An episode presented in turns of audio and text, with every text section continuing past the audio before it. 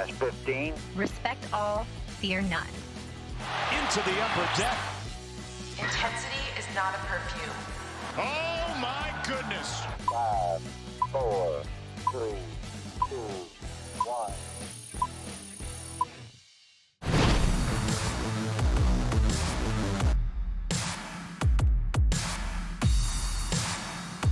From inside the warehouse at Oriole Park at Camden Yards, it is the MASN All Access podcast. Brendan Mortensen, joined by Tim Leonard and former number one overall pick, current Orioles broadcaster Ben McDonald. And Ben, through your playing career, through your broadcasting career, I would have to imagine that this appearance on the podcast has to be the pinnacle of everything you've done. Well, we'll, we'll wait and judge it just as soon as we're done. But I have a feeling it's going to be top five for sure. Oh, it has to be. It has to be. So we have some questions from me and Tim. We're also, if you're following along on Facebook and YouTube, we're going to be taking some fan questions. We had Kevin Brown on here a few weeks ago, and he got every question from his favorite food spot in Baltimore to his favorite Super Smash Bros. character. Mm. So really could be any questions here I'm from ready. fans. I may not be able to answer it, but but I'm ready anyway. Well, you gave it the old college try. So uh, I'll, I'll start with one here. Obviously, you came up in your career very quickly to the big leagues, and we're seeing some young players have success on the O's right now with Adley Rutschman, Gunnar Henderson. How impressive is it to see those young guys having as big of an impact as they've been having? And as somebody who came up very quickly through the system, how much of a challenge is that to jump up that quickly?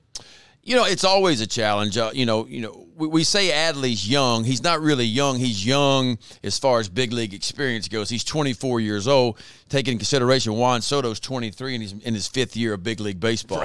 Okay, so Adley's still kind of young age wise, but he's definitely young to the big league level. But since Adley's come up, it's been very impressive. Like his swing decisions for me.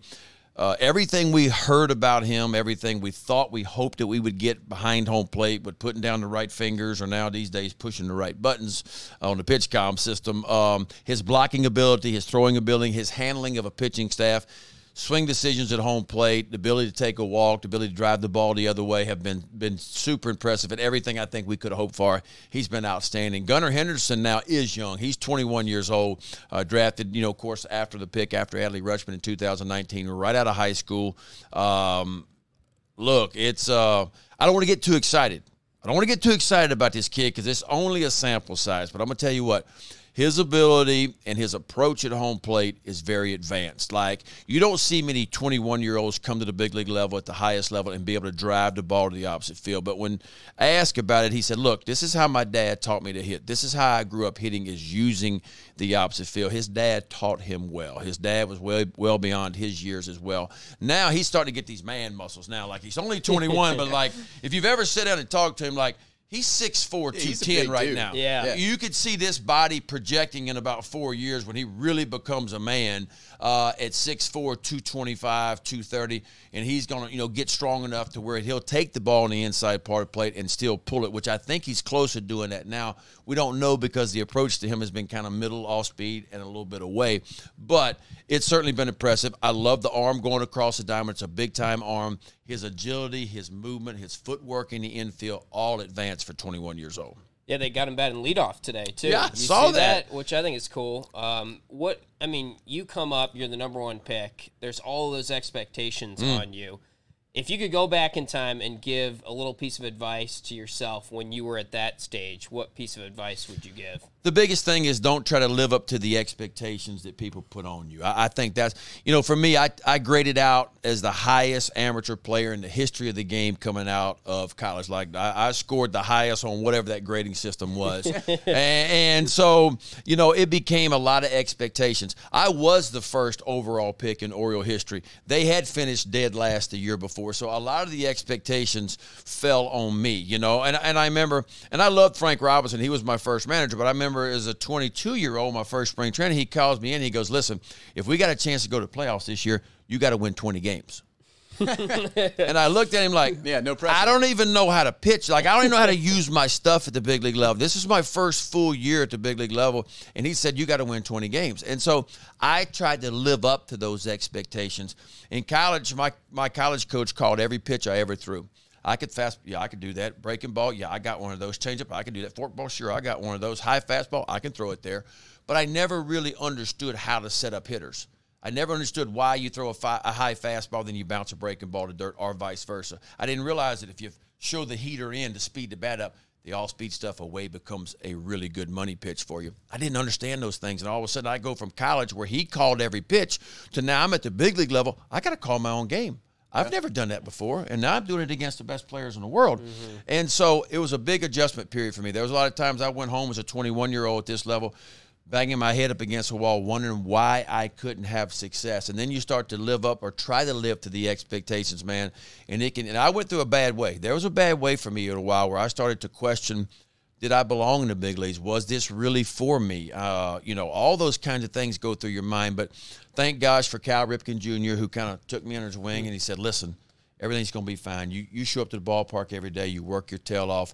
You need innings. You need pitches in the big leagues. You need experiences. All you need. He said, I love your stuff. Then Rick Sutcliffe comes along my second year, and he was the other godsend for me. And between those two guys and a lot of other people, my, my life and my ability got back on track. I got some experience at the big league level, and all of a sudden the light bulb started to flicker a little bit. Yeah, this is how you do this. Yeah, because people told me how to have success, but it never really kicks in for you. I don't care what people tell you until you what you're doing, what you're doing, you get on the air and you do it yourself. People can coach you, you can go to class. Those are great moments.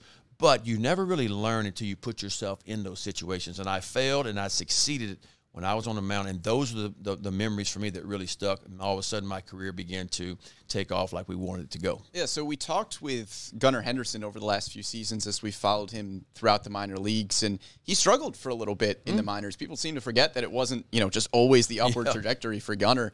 And one of the things he told us was that going through those struggles probably helped him more than yeah. anything else in his minor league career. It sounds like you kind of felt a similar way. Yeah, you know, we always hear this statement that this game is built on failure, and it is. And Gunnar Henderson will struggle again. Right now, he's off to a great, but trust me when I tell you this, they'll adjust to him. He'll have to adjust back again. That's what the big league game is about. He will struggle again, but it's fun to watch right now. But he's uber talented. But yeah, I mean, struggles are part of the game. And I think depending on how you take them, you look at them, are they rough at the time? Absolutely. They're, they're tough moments, but they can also make you tougher to realize, okay, this is what I need to do to succeed now. Okay, I went down this path. This didn't quite work. Let's take a step back. Let's move in this direction now. So you learn what it takes to succeed. You learn so much about the big leagues, not about just the on the field stuff, how to become a professional. How do you handle yourself off the field? What do you do in order to be successful? The right amount of sleep, the right food. All those things matter. There's a lot of things going through Gunnar Henderson's head right now about how to be a big leaguer. But I tell you this, he's very mature for his age. Adley Rutschman, very mature for his age, even though he's young still, young to the big leagues. I think these guys have their heads screwed on right. Uh, they're, they're, hard workers. They've had a lot of success. They've been coached up. They've been coached the right way. And so, look, I'm excited about where coming from where we were three, four, five years ago to where we are now, man, it, it's like night and day. And you know, I keep saying that you know you can finally see that light at the end of the tunnel. That that light keeps getting brighter and brighter now. So it's been fun to watch. So you bring up Cal Ripken. Mm-hmm. I think when we hear his name, I'm sure you get it asked a tons of times, but you got a Cal Ripken story, or maybe just talk a little bit about what he was like in the locker room when you were going through those struggles. Man, I got so many junior stories. It's crazy. um, one of my favorites is I was pitching with a blister uh, here at Camden Yards. I think it was 93 or 94. And man, I was going down, and Richie Sales was putting steer, uh, strips over my finger, which was illegal to do, but I had blood coming off of it. We were just trying. So Junior puts a bat helmet on. It's like the sixth inning, you know, and he comes in like, "What are you doing?" I was like, "Man, I'm getting my finger taped up so I can go back out and pitch again." So Sut's down there, Sutcliffe's down there, he looks at Junior, she said, Well, let's just hit a home run so we can get him out of the game. It's a 1 1 game. You hit a homer, he's coming out of the game. Junior goes, okay. Walks up the home plate. First pitch hits it for a home run. We take a two to one lead. I pitch the next inning, come out, you know, and uh, and we win, win the ball game two to one. That's one of my favorite stories. The other one, of course, is him calling pitches for me, and, and it's in his book. He talked about it a lot in his book. And Chris Hoiles was a young catcher when I came up, and I didn't have a clue of what I was doing. Chris Hoiles was kind of learning the hitters and learning the game too, and man, we were head scratching after a game, and Junior just kind of sticks his head in. He, he looks in there at me and Chris. He goes, "You guys don't you guys don't have a clue of what you're doing. I, I, I said, no, no, sir, Mr. Ripken, I do not. I mean, I wasn't going to hide it from nobody. I do not have a clue of what I'm doing. So he said, listen, this is what we're going to do. And he sits down. He said, but it's going to stay right here. Me, you, and Chris Hoiles, it stays in this triangle. He said, if the pitching coach, the manager, or anybody else finds out about it, I'm done. Yes, sir, Mr. Ripken. so all of a sudden, he starts the way he stands out at home at shortstop, the way he held his glove off to his side. It was funny. I'm looking in and getting the signs at home plate, and I see Chris Hoiles is looking right over my shoulder because he's looking at the shortstop, and the way Junior held his glove was what pitch it was and the location. And then all of a sudden, the fingers would go down, and that was my learning curve in the big league. So after the game was over, me, Junior, Chris Hoiles would sit down with about a six pack of beer, and we would break down and we would talk about this is why we threw Paul Molitor this pitch in this situation. This is why I wanted to pitch Dave Winfield like this because this is what he likes to do in these situations. And I never realized all that. I was like, wow. So, Junior, you're telling me that I should pitch a guy differently with two out and nobody on than I would pitch him with two out and runners on second and third. He said, absolutely. I went, oh my gosh, I never thought about that. because if you pitch a Hall of Fame guy like that or anybody the same way every time, he's going to get used to how you pitch him. But Right. all of a sudden, I learned, okay, Molitor comes to the plate. We're up three to three to one. It's the seventh inning. Nobody on, two out. Here, here's a good fastball for you to hit, Molly. If you can hit it for a double in right center field gap, take it. Here it is, hit it. But when it mattered the most and he had runners in scoring position and it was two out and it was a tight ball game, this is how we were going to pitch him. I went, man, I never thought about that. So that's what helped me learn a lot about the game was Cal Ripken Jr. and his knowledge of the game. Everybody knew how smart he was. His positioning on defense well before there were shifts and all that kind of stuff really helped my maturing process. So here's kind of a, a weird hypothetical question that I'm not sure if you'll have a good answer for, but you know, obviously when you were pitching, you were pitching in the 90s. Right now, it's a it's a much more analytically mm-hmm. driven game, especially for pitchers. We're seeing a lot of starters. You know, we've seen guys like Corbin Burnes have a ton of success with kind of the newer age of pitching, where it's a lot of cutters and sinkers. Do you think if you were making your debut right now? Rather than when you made your debut, do you think you'd be a different pitcher given the information that's out there right now? Potentially, yeah. And, but you know, you got to know that we didn't have that data. We didn't Right. have spin rates.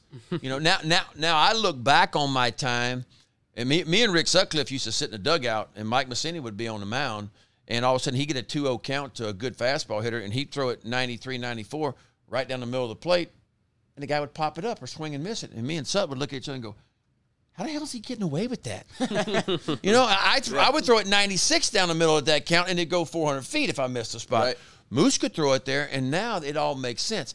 I guarantee you, Moose had a high spin rate heater. It stayed on plane a little bit longer. It was a little bit of deception to it, and it just rode through the zone where my ball was coming down like a normal fastball. His just kind of stayed on plane a little bit longer, even though I threw harder. He had more success with his fastball for those kinds of reasons. So we didn't have the analytical numbers. I often think about would it have changed the way I pitch and, and my approach to the game if I knew more about how my stuff worked. Uh, maybe it would have. Um, but it's still about adjustments. And I always tell people we're in a, a, an unusual time right now where we're learning about pitching and it's one thing to tell you, like if you walk in and I tell you what kind of stuff you got, and I say, listen, you can have success with your fastball to the upper part of the qu- of the quadrant of the strike zone. If you get it there, you'll have a lot of success.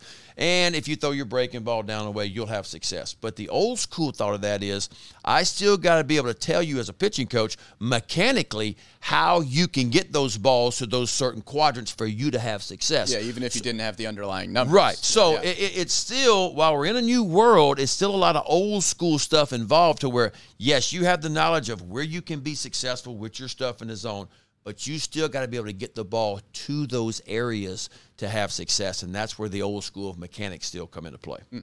So we got some listener questions here. One from Dave says, from a baseball perspective, what is one thing about Adley that the average fan might not realize? Mm. Just from his baseball skills, Yeah. And maybe if it's something, you know, leadership wise too, that could qualify, I'm sure. Yeah. Well, you know, Adley comes across as being a quiet guy when you talk to him. But I think the more that he gets to know you and you get to know him, I think he opens up and, and he becomes a more vocal kind of dude. Now, what's been impressive about me is I was worried, for instance, he loves to meet the pitcher on the line when the inning's mm-hmm. over and they have that conversation. That always worked in college because I saw him do it in college too at Oregon State. I covered him at the College World Series for a couple of years and also saw him do it in the minor leagues. But I wondered how it would translate to big league level when a guy like Jordan Lyles, who's got 12 years of experience Right. at the big league level, was Adley going to just bounce out there to the veteran and meet him halfway? He did. And it showed me something about him. Like he ain't, this is who he is. And it's not pretend, it's not fake, it's who he is. And I love that about him is like, This is what I've always done. I don't care if you got 10 years, five years, 20 years of service. This is what I'm going to do. This this is what I do, you know. And so I think, and also I I think another thing that strikes me at Adley, he is super athletic. Like he is way more athletic than you think he is because Yeah. you think of him as a catcher. Watch his footwork the next time. Watch how he fights when he blocks mm-hmm. balls. He doesn't square. He he doesn't. His shoulders don't get out of whack. He fights hard to square his shoulders and forward lean. You see those balls just hit off his chest and they stay right there in front of home plate. So he's a lot more athletic than you think he is too. So here's another question on YouTube. This might be the hardest question of the day. Question is Baltimore crabs or Louisiana shrimp? Ooh. Oh, yeah. You know that that that's a tough one for me because I, being from Louisiana, I'm a big seafood guy. It's Right. crawfish, shrimp, crabs all the time. The difference though is at home we boil our water. We boil our seafood rather. So Yeah. we we take the water and we season it with a powder seasoning. And when you boil it and you let it soak in the seasoning, it actually the seasoning goes into the shrimp, the crabs, the crawfish, whatever. Up here, of course, everything is steamed for the most part with the Old Bay sprinkled on top. And so I wondered many moons ago how I would take to the steaming uh, when I first got here as a 21 year old. Absolutely loved it. But I will say this: I love crabs. I love shrimp, no matter how they're prepared. But my favorite is still crawfish from Okay. Louisiana. That's that's my favorite seafood. So if you're making seafood, hmm? are you making it Louisiana style or are you making it Baltimore style? Depends on where I'm at. Okay. it's weird. Like if like if I go home and I go to a crawfish boil or crabs or shrimp, it, that's what we do at home. Everybody Yeah, boils. have it. to, That's just the way they do it, right? Yeah. But up here, if I'm going to do it, I'm steaming it, you know, and, and I want it where I am, you know, that's that's what I'm going to do. But I love the Old Bay seasoning. It reminds me of Tony Chachere's seasoning at home. It's very, very similar. And so, look, when I first came to Baltimore, I felt like I'd die and gone to heaven when it came to food, you know, oh, because Oh, yeah. my, my favorite thing is a nice cold beer and a crab cake too. Like like you what can't Maryland does. Oh, you can't beat a crab cake now. That's that's right at the top with the crawfish. Yeah. All right, so I want to know a little bit about your playing career is wrapping up. When did you realize, okay, I can do this broadcasting thing? I want to get into that. And was coaching on your mind, and what kind of motivated you to stick with broadcasting? Maybe.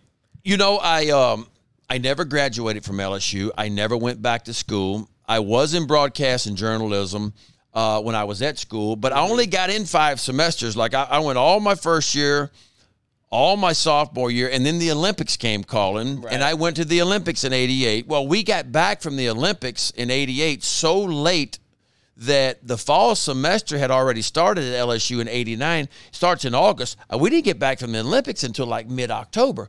So they said, "Well, Ben, you qualified academically. You get to take the semester off." I Nothing better to hear what 21 year old Yeah, goes, exactly. "A semester off? Are you kidding me?" So so for November, December, like I'm off. I ain't doing nothing but just kind of working out and hanging out because I'm already eligible for the final semester. Right. And so I go my final semester and I only get in five five semesters. That's all I get in.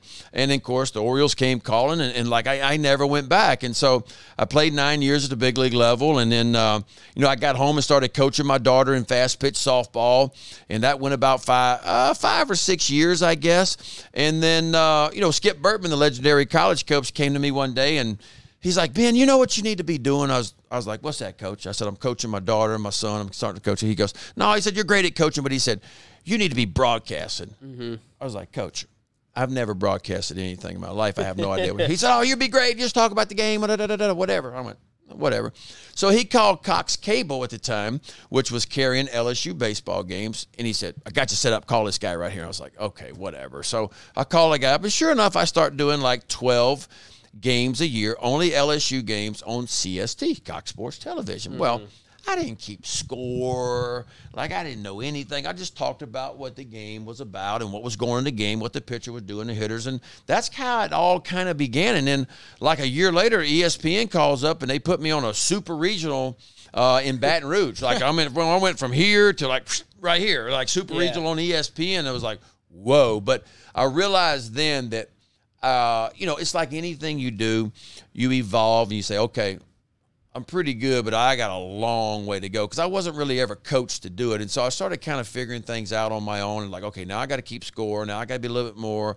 I got to know a little bit more about this, this, and this. And so it just evolved. And then it goes from that to the SEC network got kicked off about seven years ago and they called up and I started doing 60 events a year with ESPN. And that's evolved to the College World Series, what I'm doing every year now. And of course, the Orioles came calling about 10 years ago and got in with those guys, just kind of on the radio at first, doing stuff here in Baltimore, and that's evolved into more TV stuff. So it's been a learning process on my own. I, I, look, I've been very blessed to work. Uh, Lynn Rollins out of Baton Rouge does all the LSU stuff. Is just a legend, a gem. Uh, you know, I got to work with you know Jim Hunter here, Gary Thorne here, Joe Angel, probably my favorite guy to work with doing radio here some years ago. Learned a lot. Took a little bit from all those guys on how to call a ball game. Uh, never watched myself back. I, I've Really? never, I've Never? never, ever watched one of my stuff back. I don't know. I don't like my voice for some reason, and like I can't Yeah. stand to hear it. I don't know if that makes sense or not. Oh, but it makes sense to me. I Yeah, know yeah, some people that, that watch, they go back and watch everything they do, and I'm like, no, I, I don't want to be like that. I want to just kind of call it off the cuff. Although I feel like I am more prepared about what's going on in the game and each team and each individual player, but I just feel like that I want it to be new every time. I don't want to remember this. Although I do look at games that when I'm over and like everybody does and go, I could have been better here. Uh, I thought I did a nice job here, but I thought I could have been. I could have made a different point right here, you know. But still, at the end of the day, as an analyst, is to try to keep it simple. And I'll tell you one quick story about that. My about my third year of doing CST stuff, I ran into an older lady in Walmart in my hometown, and she said, "You're you're so and so." I said, "Yes, ma'am. Yes, ma'am. I am." She's like. You know, I don't watch baseball games, but I like watching baseball games when you're doing them. And I said, Well, if you don't mind, please tell me what you like about what I do because I'm I'm trying to figure this thing out. It's just Right. my third year. And she goes, You keep the game simple. She said, When you talk about the game, I understand what you're saying. And I went, Wow. Like it was like a ton of bricks hit me in the head. I went, you know what? That's always going to be my approach because if somebody like you two guys that really know the game, I might bore you a little bit. But I'm going for the person that's turning that TV on for the first time and they're watching the Baltimore Orioles and they're going, okay, what is this baseball game really about? Hey, I understand what this guy's saying. He's keeping it simple for me. So I've always had a simple approach to the game on how I wanted to kind of relay the messages to the fans. I know we're in a world now where we're talking about spin rates and exit velos and all this expected this. And I do dabble in that because this is the world that we live in now. But at the end of the day, when I call a game, I want people to understand what I'm talking about. I want to keep it simple as I can. And I think that resonates with most folks. So it's clear you've learned, you know, a lot throughout your own experience in the broadcast booth. One question we had on Facebook, whether it's it's on the field when you were pitching or up in the broadcast booth, how much have you learned from Jim Palmer? a lot. You know, you know, it, it's good to share information with Jim. I listen to Jim. Uh, Jim's an, you know, Jim is one of the smartest guys I've ever been around. His memory Oh, it's insane. is a memory like I have seen on no other person. And I remember I thought it was a joke. Like when I first signed with the Orioles and I went to my first spring training, or it might have been my, right before my first start at old at old uh, Memorial Stadium here. I run into Jim in the clubhouse, you know, and he walks up and he starts talking. He said, "You know, I remember my first start. You know, it's 1967, about 82 degrees out. You know, Clemente was coming to plate, and beautiful lady in the third row. You know, wind was kind of blowing out of the southeast. There were six pigeons sitting on the flagpole." And so I'm looking around like somebody's punking me. Like, all right, where's the camera? Like this guy's jacking with me. But the memory, like he remembers. Every, I can't remember what I ate yesterday. And Jim can remember what pitch he threw to Clemente in 1970 or whatever. You know, like you know, he had a really good breaking ball down and away. It was a good one. I got him out with a fastball the time inside before. I'm going, are you serious? And so he amazes me. But I do pick up stuff from Jim. And when I listen to certain other guys do a game or I work with other people, there's certain things that you pick up on. I'm like, I like the way he, I like the way he delivered that. You know, and so you want to kind of do your own thing and have your own calls and your own little things, uh, but also you listen to other people too to try to pick up on some things that I think resonates well with people. But Jim's taught me a lot about broadcast, and he's like a big brother to me. You know, he, and, and it's not just about baseball. I can bounce anything off of Jim because we're close enough friends. We talk all the time on the phone. I, I uh, text him all the time, and so it's not just about baseball. It, it's about life matters, you know, and that's what really matters for me about Jim. We got an impossible question here from a YouTube viewer. Who was your favorite teammate? And maybe another way of asking is maybe an underrated teammate of yours? Or you can give us a few mind? so you don't Yeah. single Yeah, anybody. I mean, there was a few guys. Um, Chris Hoiles was a big buddy of mine, and of course, pitchers and catchers seem to relate well. to So we had a lot of the same interest off the field. You know, he was a big hunter. He liked the outdoors like me. We could talk about hunting and fishing all the time, and so you tend to gravitate towards uh, people like that. Uh, Cal Ripken Jr., of course, we touched on that. I felt like he he recognized my struggles or- early and and the pressures that were upon me when I came to Baltimore, and he was the first guy to kind of put his arm around me. Probably my biggest friend in the game of baseball is Rick Sutcliffe, a guy that changed my life in a lot of different ways, taught me how to be a professional, taught me to stand up in front of this thing right here when you had a bad outing and 30 people stuck it in your face and say, be a man. Don't make excuses. That was big when I was 22 years old, you know, and I, and I learned that to say, you know, this game, he said, we don't make excuses. If you were bad that day, you say I was bad. You say I'm gonna be better my next time out, but I stunk it up today. That taught me a lot because I still see in our game today, you'll see certain guys step to the mic and, and try to make excuses, and that's one one thing he would never allow. And I think that helped me grow too. And I, that was a message I pass along to younger players, even some of the younger players in the Oriole clubhouse right now. You know, step up and hey, when you stink, say you stink. That's okay. People respect that. Mm-hmm. People don't respect if you make excuses, but they will respect you when you say, look. I stunk it up today, but I'm going to be better my next time out. You know, so Sut was really big for me. Our '92 team here in the Oriole, early years at at, uh, at Camden Yards here. Mike Devereaux, Brady Anderson, they're just a special bunch. And look, I told somebody uh, this the other day at a luncheon that we had. This team out here right now feels a lot like the 92 team uh, that was a young bunch trying to feel their way at the big league level hungry to have success, had been beaten on a little bit the, the previous few years, but also a very close bunch that didn't that, that really gelled really well together. So a lot of similarities between the 92 team and what I'm seeing today. So I've got a question that we could not let you get off this podcast without me asking. uh, I'm not sure how much you look at Orioles Twitter, but uh, the flat top haircut is is quite often a point of discussion on Orioles Yeah, Twitter. I have seen that the little memes and what Yeah. people do, you know. yeah. And actually, it's getting kind of long. I called my barber here in uh, in Baltimore the other day. And of course, he's on vacation, so it's a little longer than I want it to be. So, so how long have you had the flat top for? Whoa. is my question. I, I'm gonna show my age now, but I graduated high school in 1986, and I was going, and I had longer hair, but I was going to LSU to play basketball and baseball. And I said, you know what? I'm gonna be two a day in it between basketball and baseball, because of course I went to LSU on a basketball scholarship, not a baseball scholarship. Right. And I said, you know what? The heck with the longer hair. I need something short that I can run and get in and out of the shower. I'll be practicing basketball in the mornings and baseball in the afternoon. So I need something to short where I can just towel and go. And so I went to the flat top in the summer of 86. And believe it or not, whatever year we in now, 2022, it's still a flat top. The only thing different, it's a little bit thinner on top than what it was many years ago. And you know, my son's 21 now. Uh, he was just up here in D.C. He spent the summer in D.C. as an intern, interning for Senator Kennedy out of Louisiana. But anyway, he's had the flat top for about five years too.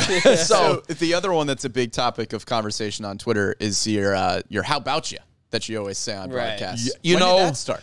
It just came out of my mouth. Like, unfortunately, a lot of things just come out of my mouth sometimes. But when Johnny Means threw the no hitter last year, I mean, Scott Garceau made the call and it was over. And I, I just went, How about you, Johnny Means? You know, and it came out of my mouth. And so Jeff Arnold uses it from time to time now. Brett Hollander does on the air. They, they tell me that they, they use it. And, and I don't know where it came from, but I don't know. It just what came out of my mouth at the time. Uh, Well, it's caught on. I, Yeah. I, I think it's got to be the Louisiana thing. It's like I the- think so. There, there's a lot of that that, that I bring. like you know, the Go Tigers. Go, yeah, go Tigers. But that, that, that would be Ed Orgeron. You know, poor Ed. Ed's no longer uh, coaching anymore. And uh, but it was a good run that he had. You know, national champ. But yeah, you know, there's a lot of things I pick up on, and you know, some funny things like when somebody throws a good change up. You know, I'll say that thing. He's got that thing dancing like a minnow in shallow water. You know, I just learned that because fishing, you see minnows flicker on top of the water, and it, I just came to me. You know, and there's other things that I've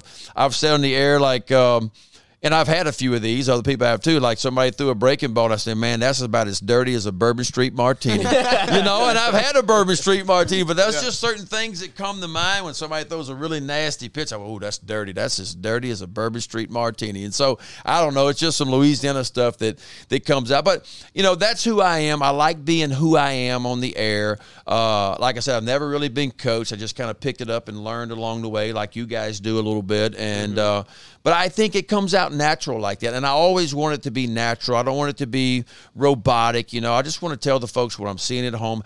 And, I, and more importantly, I want to have fun doing it because baseball is a kid's game. We know that. You catch it, throw it, and you hit it. We've always said that. And it's a fun game. And I always want to keep it fun. And the day I'm not having fun doing it is when I don't want to do it anymore. Yeah.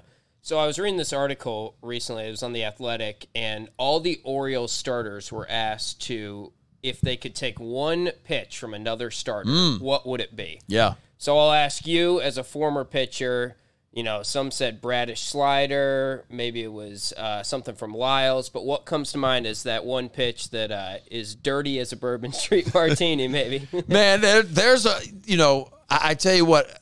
I would start with Felix Bautista's 103 mile an hour fastball. Yeah, like if you if you want to stick your chest out a little bit and go, I throw a hundy in three. By the way, I mean that's a pretty good start. Um, Tyler Wells' changeup can be really ni- nasty. Uh, Kyle Bradish's slider, Mm-hmm. I'm with you on that one. That's a real nasty pitch too. Um, Dylan Tate's changeup can be really Yeah, really good. A lot of good changeups on this team. Right. Well, you know, and that's yeah. a good point because the changeup has evolved over the years. In my time, we threw the changeup to be hit, but not hit on the barrel. Like it was a pitch to contact type pitch. That changeup's evolved now to where we're turning it over so much they're creating the old screwball, kind of like Fernando Valenzuela threw many years ago, and it's evolved into really one of the best strikeout pitches in the game now, you know? And so it, it's evolved from the mid 90s to, okay, you're going to hit it off the end of the bat for an easy fly to, you're out. I'm throwing it with two strikes, you know? and so, yeah, like there's, Joey Krehbiel's got a great changeup too. Like, like, I mean, we got some good changeups on this team, you know? And so, uh, th- those are probably the three or four that, that really stick out in the front. So Ben, I got one more question for you before we let you get out of here. Uh, a really good Facebook question, and again, probably a very challenging one, as as the commenters here are really throwing heat at you. we are tasking you with making your all-time Orioles starting pitching rotation. Ooh. Oh, man. They- They're throwing Yeah. heat in the comments. This is here, Ben. tough, you know, because I, I didn't see McNally, Cuellar, Palmer, but I mean that team where you had what four 20 game winners. Yeah. on- I mean, look. Yeah, of course, Jim all four of them Palmer. at that point. Jim Palmer's got to sit at the top of it, Right, right? I mean, he, he's there, but I mean the numbers McNally threw up, Cuellar threw up, Mike Flanagan was unbelievable. Now Mussina's going to be there. Yeah. Mussina Yeah, is that. Look, Miss- I played with Mussina. Mussina played in an era that was an offensive era Mm-hmm. of extra boost along the way for some players, if we want to say that, some performance enhancing stuff that we we saw. Um, and you go back and look and look, the batting averages back in the mid 90s were about 265. They're like 25, 30 points less than that right now. More home runs back then than what we're seeing in today's game. So it was an offensive era back in the mid 90s, and Moose put up those kind of numbers. So he's going to sit right there at the top, too. Yep. But if I go in Oriole history off the top of my mind, and I didn't see some of the best of the best, but got to be Palmer, Mussina, and then Cuellar, McNally. Who am I missing? Um, Is it Flanagan? Flanagan's in there. Flanagan. Flanagan won a Cy Young. Like he's in there too. So it's been a lot of great. Because that's what I remember. You know, it wasn't until I was 15 years old we uh, we actually got cable vision in Denham Springs, Louisiana. Like we had the bunny ears going. You got a couple of channels. I only got to watch Monday Night Baseball as a kid growing up. Only when it came on Monday Night Baseball, meaning way before you two were born. but but in, in then we finally got cable vision, and it was just National Leagues. I got WGN, WTBS, so I never got to see the American League games. But the Monday Night Baseball I did, and I remember about a little bit of history of the Baltimore Orioles. But it's funny when I first signed with the Orioles, I knew two players. I knew Cal Ripken Jr. because everybody knew Jr. Right. nationwide, and I knew Gregg Olson because Olson had pitched at Auburn University in the SEC. I pitched against him for two years. So, but other than that, I didn't know anybody because I just didn't get a chance to follow the American League like I wanted to, you know. And so, that but but made some some wonderful friends. Well, Ben, we won't take up too much more of your time here, but thank you so much for joining us and giving us all of your insight. And MASN All Access podcast will be back next week, unfortunately, without Ben McDonald. But you can find us on Spotify, SoundCloud, Apple Podcasts, anywhere you get your podcasts. You can get the MASN All Access podcast. I'm Brendan Mortensen. He's Tim Leonard, and that's Ben McDonald. We will see you next time.